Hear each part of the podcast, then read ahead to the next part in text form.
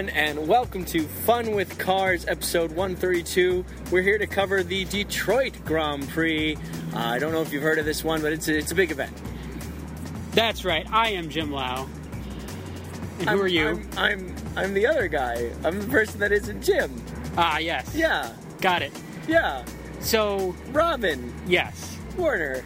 So Robin and. I, Yes. we, we had a conversation last weekend around the time of the Monaco Grand Prix. Yes. Uh, which was also the time of the Indy 500, and our discussion was kind of around is IndyCar cool anymore, or was it ever? Or but just sort of like how does that compare in the modern age with the current crop of IndyCars, and compared with sort of F1, and there's all these scandals about all oh people aren't driving full you know 10 tenths anymore, Sure, and there's sure. tires and blah blah blah.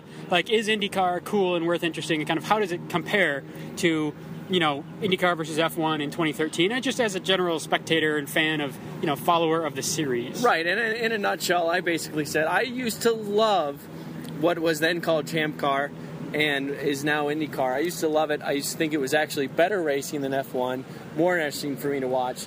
I slowly migrated to F1, never turned back. Nowadays, I kind of feel like, ah, IndyCar's okay, it's cool, but it just isn't what it used to be. It's a little bit too Mickey Mouse for my taste. Right, and my my th- my take was, if anything, um, hey, let's give it a chance. Like you know, I think one of your one of your points was, you know what, these cars look wonky, and they do. okay, because they do. Well, they do, but uh, I think there's there's something to that. So you know, this is a couple years ago when they came out with the, the you know the next generation car, which is now the current generation car. Yeah, and I they think you could say that the current IndyCar is not synergistic enough. I Ah. think let's go ahead and go there. So uh, there were some interesting different uh, different uh, proposals. One of them, of course, was the Delta Wing. Yes, but these were not action items. wow, this business degree really has changed the way you speak, doesn't it? It certainly has returned on my investment. Ah, has it though? Has it really? anyway, um, so so first of all, okay, obviously IndyCar did not choose the Delta Wing chassis. That would have been Yes. kind of amazing, having seen the Delta Wing, and we're still, I'm definitely still a follower of kind of what it's doing with Le Mans and the It American Le Mans series and all yeah, that. Yeah, it's interesting enough to keep your eye on. So yeah, it, it was in Le Mans as a Garage 56 car, and then it was in the ALMS, and it was competitive against the uh, Le Mans Prototype 2 cars, which is an ALMS class for Le Mans style um, open, open cockpit cars, but not quite as powerful as the full-on prototypes. Yeah. So anyway, it would have been really cool to see a, a field full of Delta Wings, like just like the kind of look and feel and sound and everything. But I do think it may have been a bit too radical for you know that all Indy cars would be Delta Wings. I mean that was probably a bit ambitious, but hey, But sometimes they can uh, still be pretty. a bit ambitious is cool. So what they ended up with um, is a is it a Lola? I don't even know who who makes these ones. Uh, um, Lola's fine with me. Yeah, it's uh, Or Dallara, maybe? No, I don't think it's Dallara. I thought Dallara was out, but yeah. uh, Either way, we don't. We, I guess we could have looked some into it. manufacturer We don't know. with some. So the thing is, it's got uh, they, this was also around the time of Dan Wheldon's death, and you know some wheel-to-wheel contact that ended up sending his car up into the into the fence and causing some issues and so on. So I think a lot it was very timely that a lot of attention was being paid toward wheel-to-wheel contact, um, you know, and, and uh, making that avoidable, trying to make that as safe as possible. Just um, you know, right after a tragedy like that, I think you know the series is very very careful to uh, to look at that carefully. right. So. Which, so if you don't happen to know, the Indy cars' uh, bodies extend wide enough such that, and this extends out from the side pod and then is re-entered again uh, beneath the rear wing. It blocks the rear wheels from touching. Um, there's fender there to rub, as opposed to a wheel to get that, you know, over the over the wheel effect, that changing gears uh, conversation they've talked about, which basically will send one car in the air. Yeah, so it's the, the shape is a little bit weird. I mean, if you look at it from the top, it is you know it's it is more open around the front wheel, so it is still open wheel. But I the will tell end, you honestly that I would rather have a step nose on these cars than what we've got in the rear. So it really really falls apart for you then. A bit, a I- bit. see, I think it looks kind of cool. It looks a little bit more like a sports car in the back, like a Le Mans prototype car or something. It's not a full fender over the wheel, but there is a, a rear bodywork behind the wheel. Right. One thing that I think is cool about that is that it, it provides them a cool place to put a camera. Um, no, seriously, when you see onboard shots where you can see the movement of the rear wheel with respect to the body and then onto the front wheel as well, it gives you a good idea of kind of how much the car, how much is moving on its suspension, how much is leaning through corners and stuff like that. And then when you go right close to walls on street circuits and stuff, then um, that's uh, you know I think it provides for a cool camera angle, and I think it's kind of a cool look for the car. I, I actually kind of kind of dig that. So overall, the cars aren't as cool looking as F1 cars. I think that's I think we can all agree on that. Oh, wow. Um, but um, but it's for for what it is. I mean, that's you know. It, you know, I think safety is good. I'm, I'm pro safety. I don't think many people well, aren't. That that is Um, bold of you to say. And I mean, here's here's where we're getting at though. This this discussion didn't end in an agreement. We agreed to disagree, which Jim and I are not very good at. But we decided to nip this one in the bud, and that's why we were being serious. We are at the Detroit Grand Prix. It takes place in Belle Isle. It is not, unfortunately, involving F1 cars, but fortunately, the headliner event is an IndyCar race, which we are going to see. So we get a first-hand opportunity to figure out, okay, well, what do these things look like in person in 2013? Yes. Um, you know, the sound is, of course, a big a big factor, and we've had the two-seater uh, Indy cars Yes. driving around in the background here. The sound, I, I'm I'm so far disappointed in. Really, Yes. it's, it's not bad. It's I not mean, good. There, okay, there are worse sounds in the world than, uh, than an IndyCar sounds in the V8. world. All right.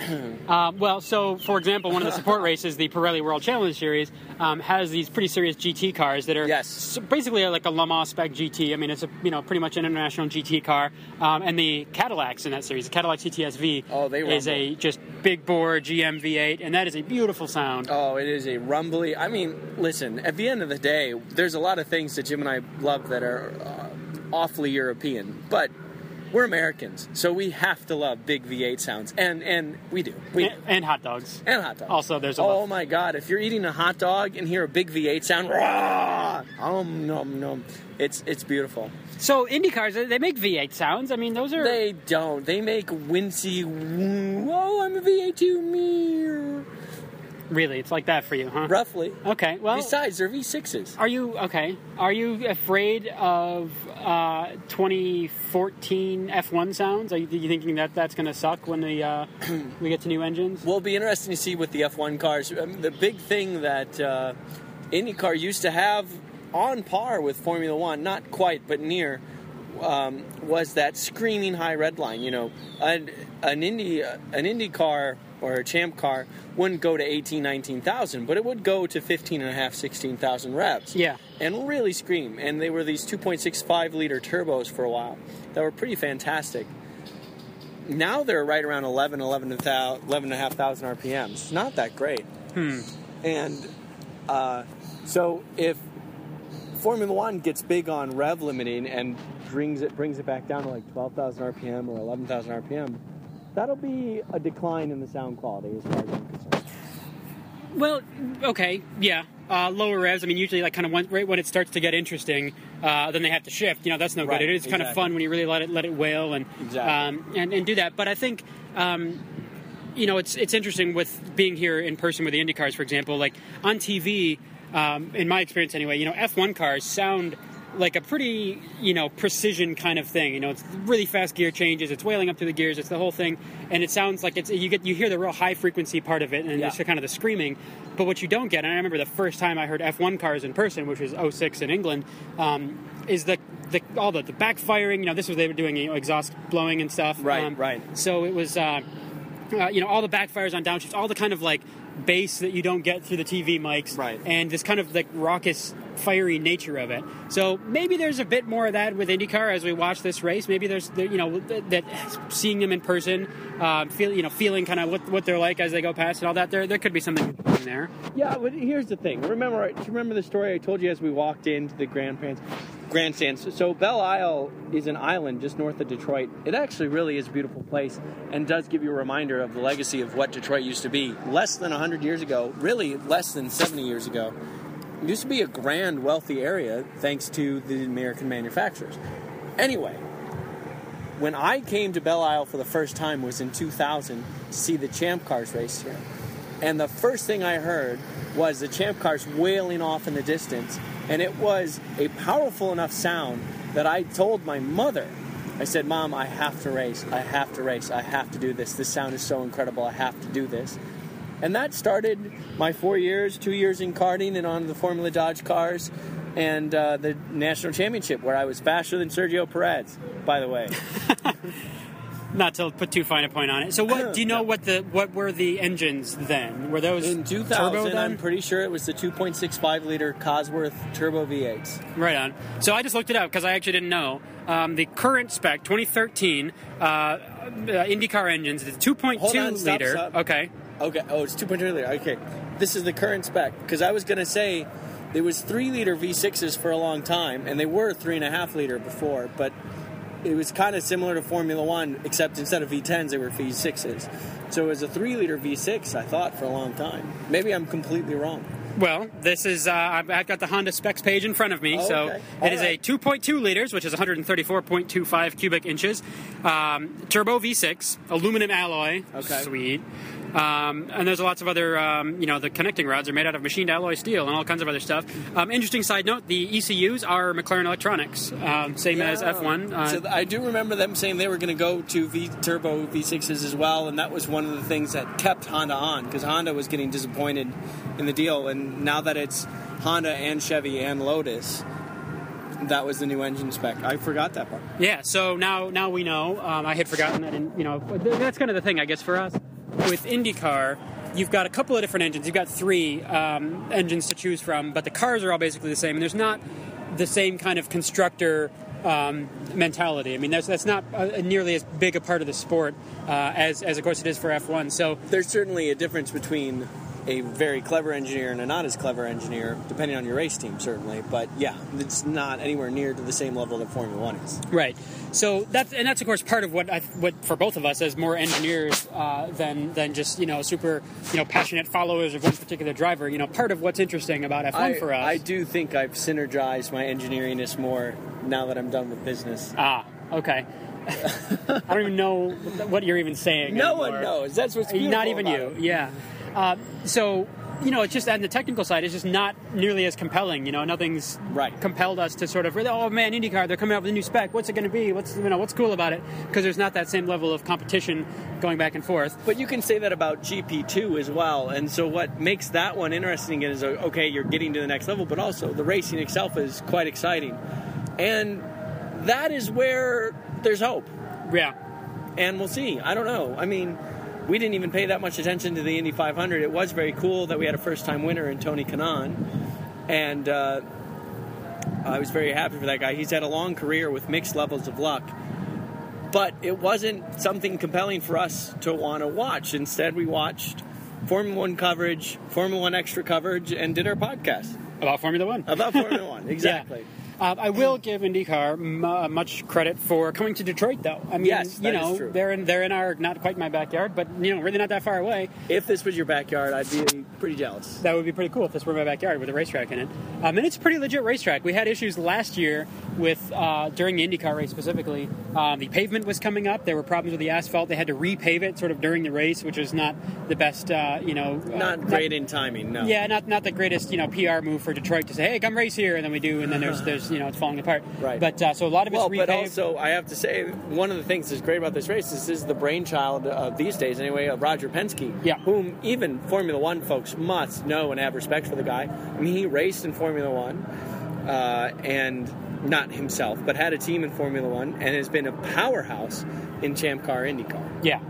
And uh, it's really been, you know, his baby. And what was it, uh, 05, 06 or 06, 07 when there was first the return of the Detroit Grand Prix? Right, um, right. You know, since the CART day, since, you know, 2000 or 01, there was many years where it was not when not here. And of course, before that, uh, there was uh, a, the Formula One, the Detroit Grand Prix. Yes. Uh, we drove past uh, on what would have been part of its part of its racetrack uh, on, on the way here to the track today. It was right in front of the Renaissance Center. Um, and that was, um, I guess, early 90s, I think there was. I think there was a 1992 was like the last one. Uh, Um, yeah, I mean the, it was uh, mid '80s to late '80s for sure. Yeah. I thought it was more like '83 to '87, Uh, well, I know there was. Uh, I think Rubens Barrichello has the lap record of the Detroit circuit, and uh, was that still I when think it was, a, a city course, or was that yeah, Okay. yeah, through the Renaissance and all that. So, or right around the Renaissance Yeah, Center and all I- that. So, yeah. there, Well, whatever. There That's was there was F1 back in the day, um, but it was never. I don't think a brilliant course for for F1. Although Um, I will say, better than the Dallas Formula One event. Fair I enough. saw pictures of that, and that was pretty bad. Oh, and then there was another one um, in Las Vegas. That was even worse. It was like literally a parking. It was a parking lot, yeah. Uh, it's like the, the top level of a parking structure or something. But yeah, so it's uh, so I give IndyCar a lot of credit because, uh, or you know, Roger Penske for putting it together. And you know, there's been this this street circuit, uh, sort of a street circuit, park circuit, I guess you'd call it. Um, you know, on Belle Isle because it's it's these aren't daily. You know, this isn't a main thoroughfare of anything. It's all on this park. It's, I guess, probably like Albert Park in Melbourne, where it's, you know, it, it is public Yeah, streets or, when it's I mean, not here. What's the name of the area where uh, for the Montreal Grand Prix, the Canada, the Canadian? Oh, Grand what is that? Prix? Park Jean Drapeau, I yeah, think, or whatever. I mean, that's is. Yeah. basically that's really similar. In fact, on an island, kind of follows the shape of the island. That's that's a good call. Thank you. Yes. Thank you. On the Ile de Notre Dame there. It's so we're on the oh Notre Dame. so we're on the Ile de Belle Isle. Also, Yes. I guess all of that's all French anyway. Um, and right across from right across from Canada as well. I mean, we've got Detroit on one side of the river from us, and uh, Windsor on the other side of the, of the river. So it is a little bit international in that way. But uh, but yeah, it's a pretty cool track. Not F1 standards. It's not amazing for the track, but it's cool that it's local, and it kind of makes sense because we can see. Uh, GM World Headquarters right here. Um, we know Ford is, is GM World Headquarters, which I have to point out, by the way, is former world headquarters of Ford Motor Company because uh, Ford was a Ford were the people that built the building Right. in the first place. right. Um, Although I guess actually I don't know if it was ever world headquarters. Now that I say that, Yeah, I know mean, it- Ford they- built the it- building. It was their deal, and then they sold it to GM. Yeah, man. Um, but either way, so it's you know it of course is still the Motor City. I mean Detroit, they're still you know the not the big three anymore, but the Detroit three manufacturers of um, Ford, GM, and Chrysler are all still based in the area and so on. Obviously, it's why we're here with the industry that we are and so on. well, on. and we have a lot of we got a lot of followers in England, and I think England's got to give us a little bit of respect because Ford of Europe is in England and and pretty popular company there, and Ford of Europe does their own thing. They do it very well, but they ultimately rely on Dearborn. So Yeah, buddy. So it's cool that there's a race here. Um, you know, there is a motorsport following. It's you know we're not certainly the only people in the stands here. There are plenty of people that come out and show support. and there are lots of Corvettes on the track right now. Yeah, there's a, some uh, Corvette club going, so anyone that's a Corvette enthusiast uh, would be quite pleased by all the Corvettes. Uh, not loud enough to be heard here because these are street cars, not uh, not race cars, Well, and going at very Corvette owner speeds, about 35. about 35. Um, yeah, and I've you know so we've done involvement uh, you know with uh, various car clubs and different things. You know, over the years that the uh, Detroit Grand Prix has been here, um, we've been out here for you know work and play in various capacities for for different things, and it's always uh, you know it's usually always a good time. Yeah, and you know this has uh, real high possibilities for proper hooning too. If if one were to get the motivation and the money and luck. Right on. So we're curious, uh, I guess, from uh, from our fans' point of view and so on. Um, how many of you out there? I think it's pretty safe to say that pretty much everyone that, that follows this show is a fan of Formula One. Um, but uh, how many people follow IndyCar? You know, certainly every once in a while we'll have IndyCar stories and things are interesting. Yeah, and give us of, your pros and your cons. you know, what what do you think? Uh, are are we? Uh, you know, are we off the mark? Is IndyCar really amazing and we just don't get it, or uh, you know, kind of what, uh, you know, just kind of what do we what do we think about that? Um, do you remember now the new F1 engines are 1.6 liters? They're supposed to be. Is that right? Yes. So these are 2.2 liter turbo V6s now, and it's going to be 1.6, you know, 1.6s, so you know, smaller displacement, but with But, the I way mean- the engineering goes into it and the exhaust and so on. Well, and the other thing too. I mean, these are 2.2 liter V6s with zero hybrid style assist, and Yeah. the Formula One KERS system is going to become way more powerful when the new engines come on. Uh, so there's an interesting point for you. I actually really like the sound of like electric race cars, um, which is kind of a cool sentence to even have. The, Here we are in 2013, but. Uh, so pretty much right now, that's it. That's the Le Mans cars. That's the Audis and Toyotas. Um, Yeah. but Yeah. there is something just really kind of cool about the, that that whine that they get. You know, electric road car just doesn't really sound like anything. It's just kind of a golf cart sort of thing. But um, when you get you know some really proper por- torquey electric motors and just kind of this kind of like cool sound that when the Toyota Le Mans cars when they leave the pits when they do it all under electric power and then like halfway down the pit line fire up the gas engine and tear off from there. That's really cool. Like it's not it's not the same kind of you know sensation, of course, as, as these you know these Cadillac V8s rumbling by as we talked about. Oh, raw! That's that's the one. That's the sound. but there is still something really quite cool about that. So I don't think that the uh, you know. I, you know, they're, they're talking about different options for the F1 KERS and stuff. If there would ever be a time where it's running under KERS only and have an actually cool like electric sound to it, I guess we can watch Formula E for the for our good electric sounds. But um, but yeah, I mean the I overall power outlet. Formula E, except I know what would happen. Sergio Perez would come in and ooh, I'm Sergio Perez, and ooh, Yeah, that's that's kind of what he does. He's, he's elbows out, man. He he is elbows out these I, days, so you gotta watch out. I am holding out. a grudge again. I don't know what happened. yeah, it's like you went from not caring to all of a sudden it's it, it matters again. Um, I'm just coming up with bad jokes to respond to that, but I'm not gonna. Fair My enough. voice is crackly enough as it is today. All right, so we thought we might get some uh, IndyCar drive-bys in the background of our of our uh, episode here. Uh, we haven't gotten that now. I think they're they're having ride-arounds for car clubs and stuff like that. So uh, we may check back in a little bit later with some more sounds. But um, basically, yeah, uh, we're curious to know um, who of you are, are avid followers of IndyCar or sort of casual followers. I guess I sort of put us in that category, or Yes. just slightly sub-casual. I mean, I TiVo them, and sometimes we'll, we'll watch the races and see what happens. But every you know, there, there are moments of really good races and uh, really good, you know um, the end of the Sao Paulo IndyCar with uh, James Hinchcliffe coming around in the last corner, passing Takuma Sato to take the to take the victory. I mean, that's cool when it's you know the very last corner. That's eh, you know not just coasting through the end of the race and Right. and letting it settle down. It's like really pushing right to the end. Like there's some cool moments. There's some good stuff in there. And I mean, for our Formula One fans, the fact that Takuma Sato is in IndyCar is kind of cool. Rubens Barrichello was there last year, and Ne- uh, never did all that well. never did all that well. whatever. And you know, there of course there's other things to go. I mean, Sébastien Bourdais was in Champ Car, uh, Juan Pablo Montoya was in Champ Car. So obviously there's a connection between these two, and uh, certainly uh, South America has a strong presence in Formula One. They have a really strong presence in IndyCar as well. So there's a lot of ties. But uh, yeah, we'll we'll settle in, watch a bit of this racing, and then maybe maybe get back to you guys again. But we're very curious to hear how you guys feel about it. So let us know on funwithcars.com and or Facebook and Twitter and whatnot, and uh, we'll talk, talk talk to you soon.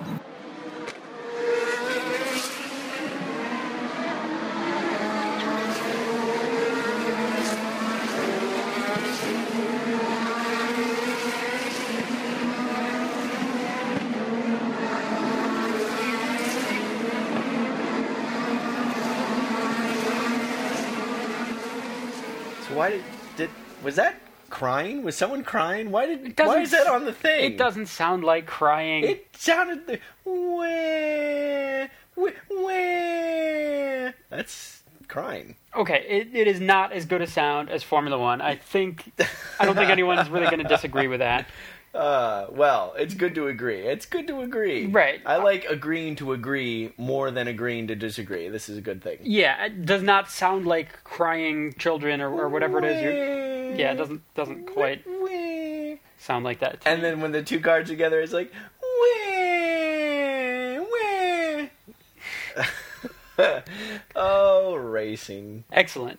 So, all right. So we started the race uh, live. We watched did. watched through uh, half of it or so, um, and then actually came came home and finished it on TV. And it was kind of cool to. Uh, have the, the bit of both where we did get the excitement of the start and Yeah. the, the, the enthusiasm and the sound and whatever, and then go home to get the clarity of what's going on on TV and being able to fast forward through commercials and yellow flags, and there were many yellow flags. That A little bit of an ABA experiment, right? We've seen it at home before. We saw some of it live. Oh, okay, let's go back and see it at home again, and then we can talk about it more fully.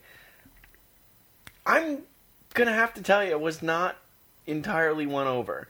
I mean, certainly they have some things going on. It is racing at the end of the day, and you know, there's there's only so bad racing can be. It's still amazing, but in my opinion, it has declined from its peak in many ways from what it used to be. Okay. So besides the wonky looking cars and the engines, which you think sound like crying children, Which because they, they're crying. but okay, but there was there were some good moments. There was some wheel to wheel action where no one flipped over and died. There was.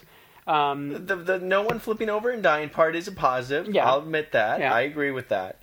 But the cars are not anywhere near as impressive to look at or hear or watch uh, compared to Formula One or indeed the Champ cars were not that long ago.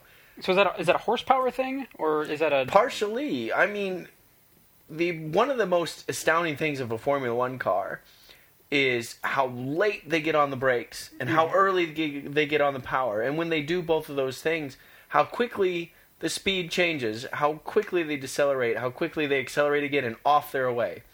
Champ cars used to be like that. Champ cars used to have over 900 horsepower. Champ cars were not as uh, commanding on the brakes as Formula One cars, but they weren't that far off. And today's Champ car has over a hundred less horsepower than an SVT Mustang. The IndyCar. Yeah. IndyCar, yeah. whatever. Yeah. Five five fifty is. Uh, I mean, used to be a lot of horsepower, but Used sort of isn't anymore. I guess Nope. in the uh, in the grand scheme of things. No, it just. I'm sorry, it just isn't. I mean, there are. I can name. Uh, there's the Corvette ZR1. There's the Dodge Viper. There's the. Um, there's the Mustang SVT. Those are three cars right there that you can get for. Well, the ZR1 I'm not sure about, but you can get for right around 100 grand or under 100 grand. One hundred thousand dollars. That's over 600 horsepower. Let alone, let alone, you know, the Ferrari 612 Scaglietti or the GTO uh, Ferrari or you know any whatever Lamborghinis you want to point to. Anything basically other than the Gallardo make over 600 horsepower, and so if you're in the supercar realm, you're way over 600. And even in the higher end sports car ro- realm here in America, you're over 600, well over. And for the Indy car to be a 2.2 liter V6 that makes 550 horsepower is lame. I'm sorry. It should be 850 horsepower, and it should be pound raw, kind of raw. Like they should have like two V8s in them side by side. They should have either two V8s or one V16. Yes, The- okay, that would be that would be a sound. that would be a sound. Yeah, right on. So, I guess I wasn't expecting that you would watch this and be like, "Oh my gosh, IndyCar is amazing. I don't care about Formula One anymore. IndyCar is my life." But Well, was right it was it better than you expected, or just pretty much what you what you expected for having been kind of away from it for a while? I mean, it was a it was a. I mean, like we discussed, I used to be a big fan of this form of racing that used to be called Champ Car, but we are talking about IndyCar racing here, and I have a lot of respect for the drivers that are in there. They're they're good guys, but I have to say, the way the sanctioning body handles some things is less than amazing Yeah, and uh, the driving doesn't come off as quite as top notch as it does in Formula One. And let's be honest, this Detroit Grand Prix was not an excellent example for these guys. Six yellow flags. yeah, and I think uh, a lot of that, as we we were talking about there, is the way they do this restart procedure. That on a street circuit like this, to to go double file side by side for restarts Ridiculous just doesn't really make any sense at all. Um, I completely I mean, was blown away by that. it one. seems it, it strikes me as someone trying to improve the show if what they want to improve about the show is hey people like to see crashes and that's always dramatic so Right. how can we get more crashes well Right. if we have uh everybody on restarts go side by side instead of single file in the right order um, I mean, I guess it does mix things up and provides a passing opportunity, but also that was a lot of the uh, I don't know how many of, of the yellows we saw, but we're you know within a lap or half a lap of, of a restart, um, just because everyone is so bunched up together, Right. and and there's not a lot of options to go, and, and yeah, you know, just the, the, the, Plus, it's the best opportunity to try to sneak a pass in. Right. You've been forced into a bunch up opportunity. You are indeed side by side to start. So this is the time to push, try to break a little later, try to force the issue a little bit. And uh, I'm sorry, it's just a bad idea on a street course. And the Detroit Grand Prix, I think, is a cool event for a lot of reasons, but it is it is fairly close to Monaco in terms of its width. It's not a very it's fairly narrow roads, and it's concrete barriers once the roads are gone. So you do not have much of any runner runoff room in any area. And turns one and two, um, coming off the back straightish area, Yeah. they're pretty darn quick corners. They're not uh, high speed 120 mile an hour corners, but they're probably going 85, 90 miles an hour. And that's not a place to try to force an issue. Yeah. There's still way too much energy involved. Right on. So, I think we can we can say there are a few things IndyCar could look at, a handful of things they could look at to improve Two handfuls. Two handfuls. that, that, that's really all you need, really, two handfuls. Two handfuls. Um, to improve the, you know, just the experience, the show of it, which I don't, you know, I, I certainly some people probably go there to, to watch crashes or casual fans or whatever, but I don't think as a you know serious sport that that's something that you want to optimize for. Um, it's like, hey, our cars are safe, so we can crash them all the time. Like, does not seem like a sustainable uh, kind of practice. So, Agreed. If they were to look at that a, a little bit, and yeah, I mean, the power thing, uh, I think it's been interesting for uh, Formula One. I don't know that many people as fans. um, are F1 fans because hey, look, these cars are hybrids, and I'm really such a fan of hybrids that I want to see them go. Oh, that's definitely true. But it's a it's an angle, it's an element, partly of making more power, but partly of being creative about it and getting some manufacturer interest um, for companies. You know, of course, Honda being the big example now. Well, and the other uh, thing I think is pretty serious is staying relevant. You know, Formula One for such a long time really was the pinnacle of technology, where lots of new ideas would get introduced. Right, that was one of the theories.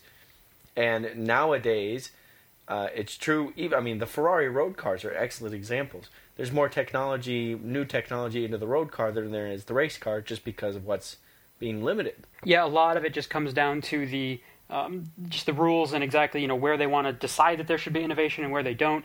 And uh, you know, some different series have different uh, different angles on that. I guess the whole thing with Right. IndyCar has been E85 ethanol and saying, hey, it's a clean fuel and whatever, and, and you know, whatever. That's uh, not a whole uh, conversation we need to get And they do right now. have the 15 second long push to pass, which I believe is an extra 75 horsepower. So I guess these things are at in limited moments eh, capable of making 625 horsepower. But again, push that pass, you could very much say, well, that's their answer, that's their DRS solution.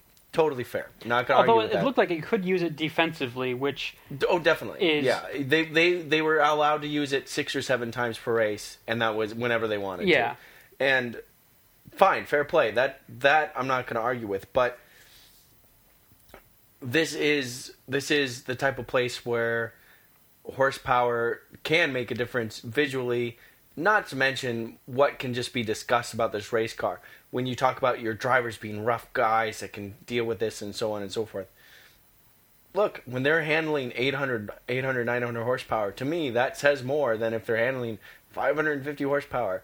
And they were going down the long back straight and getting up to 165 miles an hour. I'm sorry.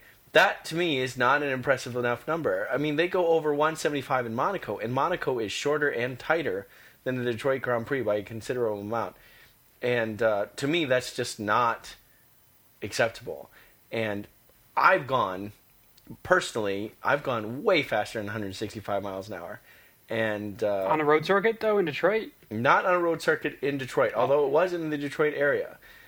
So I mean, I've gone, uh, I've gone a lot faster. So the point is, it sh- it should be impressive even to guys like me who have had a little bit of exposure to these type of things. and Formula One is, And Formula One definitely is. and IndyCar is not. and IndyCar is not. Although that all said, I don't want to come off as being too hard.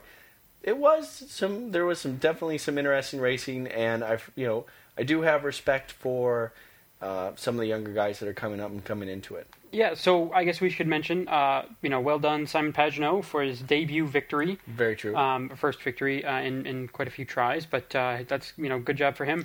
and it was a proper. He raced well. He- victory. yeah, it he was raced it not and some owned it. fuel Yeah. conservation something. No, it was uh, it was good stuff. And I also would say, you know, for the Detroit Grand Prix as an event, um, you know, it's it wasn't it doesn't have the money behind it like Circuit of the Americas, like like the inaugural Formula One, um, Right. which of course was our deal back in November. But um, it's you know I like that there's an event in Detroit. I think it's cool that you know we we're close enough that we could go to it. We Agreed. have have some access. and the new track layout, pretty darn good. Yeah, it seemed seemed like you know everyone seemed happy about it. I didn't hear any negative complaints about how the new track layout was lame or anything like that. I think Right. it was it was good, and uh, of course the surface didn't come apart during the IndyCar race, which is a step up from uh, what we had before. Very true. Um, but Although, if you just have uh, you know 550 horsepower just nudging a tire down the road, eh, I That don't know if that really would be a right issue. And there was also a Rolex Grand Am race this Yes, weekend, um, which was cool, and the uh, Pirelli World Challenge, of course, as well. We should mention, and uh, which all, all of that provided some good racing. I mean, there's Yeah. you know a fair number of yellows just because of there's so so little runoff and so on. What would you say the Pirelli World Challenge is closest to? I, I, it's almost like a detuned version of V8 Supercar in the sense that it's more of a, it's more about road racing, but it is manufacturer based. But it is at the end of the day pretty far from the base manufactured car. Well, I, I don't even know where to what to relate it to because it's nothing like the European Touring Car Championships. You know what I mean? Like DTM is like heavy, way serious. DTM is, but like and British Touring Car, I don't know. They, I think they're more serious, aren't they? Uh, yeah, I think it's being maybe on par with uh, with BTCC or Really? WTCC. Okay. Yeah. Um, so there, and there's the two classes. So there's GTS, which are really purpose-built race cars that just have a body shell that look like the uh, like the production car, and that's where we find. Um, well, I mean, I guess they Wait, are you talking about Speed World Challenge? Well, uh, yeah, Pirelli World Challenge. I thought GT was the bigger class, um, and GTS was the sedan class. Or That's the one. Um, so the GT cars, which are um, you know on par with sort of the, the you know Le Mans running GT cars, and uh, and those and those are like an R8 GT. Uh, there's Yes. an SLS in that field. Uh, the uh, you know CTSVs and actually a Volvo out front. CTSVs is Cadillac, proper car. Right. Um, and then yeah, and then the production base. So those are you know purpose-built race cars, and then the production base cars, which is kind of cool because there's a big wide range from you know we saw Lotus Exiges versus Mustangs versus Yes. a Pontiac Solstice Coupe of all things. And a Kia Optima. Yes. Uh, so just all over the map. Which, by the way, we don't say that facetiously. The Kia Optima was very good. It finished second today. yeah, they won the race yesterday and finished second today. So I mean, well done for uh, you know. It's uh, great to see you know programs like that uh, doing their thing. So um, you know, so it's a, it's a fun uh, you know number of races and uh, you know some production based stuff, some open wheel, some you know sort of Le Mans style. You know, cars and, and you know good talent and you know all the sort of the best American talent. Uh, I think is sort of here this weekend from uh, with all those Some various of it, series yeah, coming some together. of it. I mean, um, you know, there is life after Formula One. After all, there is a little bit. There's a little bit there to like scrape out and say, yeah, no, that's actually not bad. And uh, you know, we are definitely firm Formula One, uh, Formula One fans and aficionados and everything. But you know, this was a nice, healthy reminder that yes, other racing is pretty fantastic too. other racing is cool and sports cars are cool and you know Le Mans is coming up and there's all kinds of other things. Ah, so yes. you know it's yeah it's just kind of good and, and to see some of this live without having to you know drive for 20 hours or whatever. Um, Oh, well, you know there are some advantages, Is, a nice yes. uh, it's a nice little deal. You know. Although I do enjoy driving for 20 hours too. yeah, as do I. Um, as yeah, that's, that's all part of the fun. So All part of it. we will actually be back in just a week's time with coverage Yes. from Canada. So uh, you get kind of three shows in a row here from us as we're in the, the, the thick of racing season Yes, right now. this this one's about American racing. Blah. And cars that go. "Wah." And cars that go. Wah. Yeah. Well, anyway. Um, Oh, they're coming down the back straight. Wah. As we said before, please do stop by funwithcars.com. You can comment on the post. You can uh, you can visit our Facebook page, uh, Twitter feed, and all that kind of stuff. Uh, let us know what you think. And yeah, uh, please. This one is an important one. We want to hear two things. A, do you agree with us or disagree with us about the American racing we discussed, definitely IndyCar? And two, how do you feel about us talking to you about not Formula One entirely? hey, there you go. Um, for for all that stuff in the meantime, funwithcars.com is the place to be. Thanks for joining us. I am Jim Lau. And I'm Robin Warner, just reminding you sticks and stones may break your bones, but words hurt worse, actually. Think about it, words can really hurt.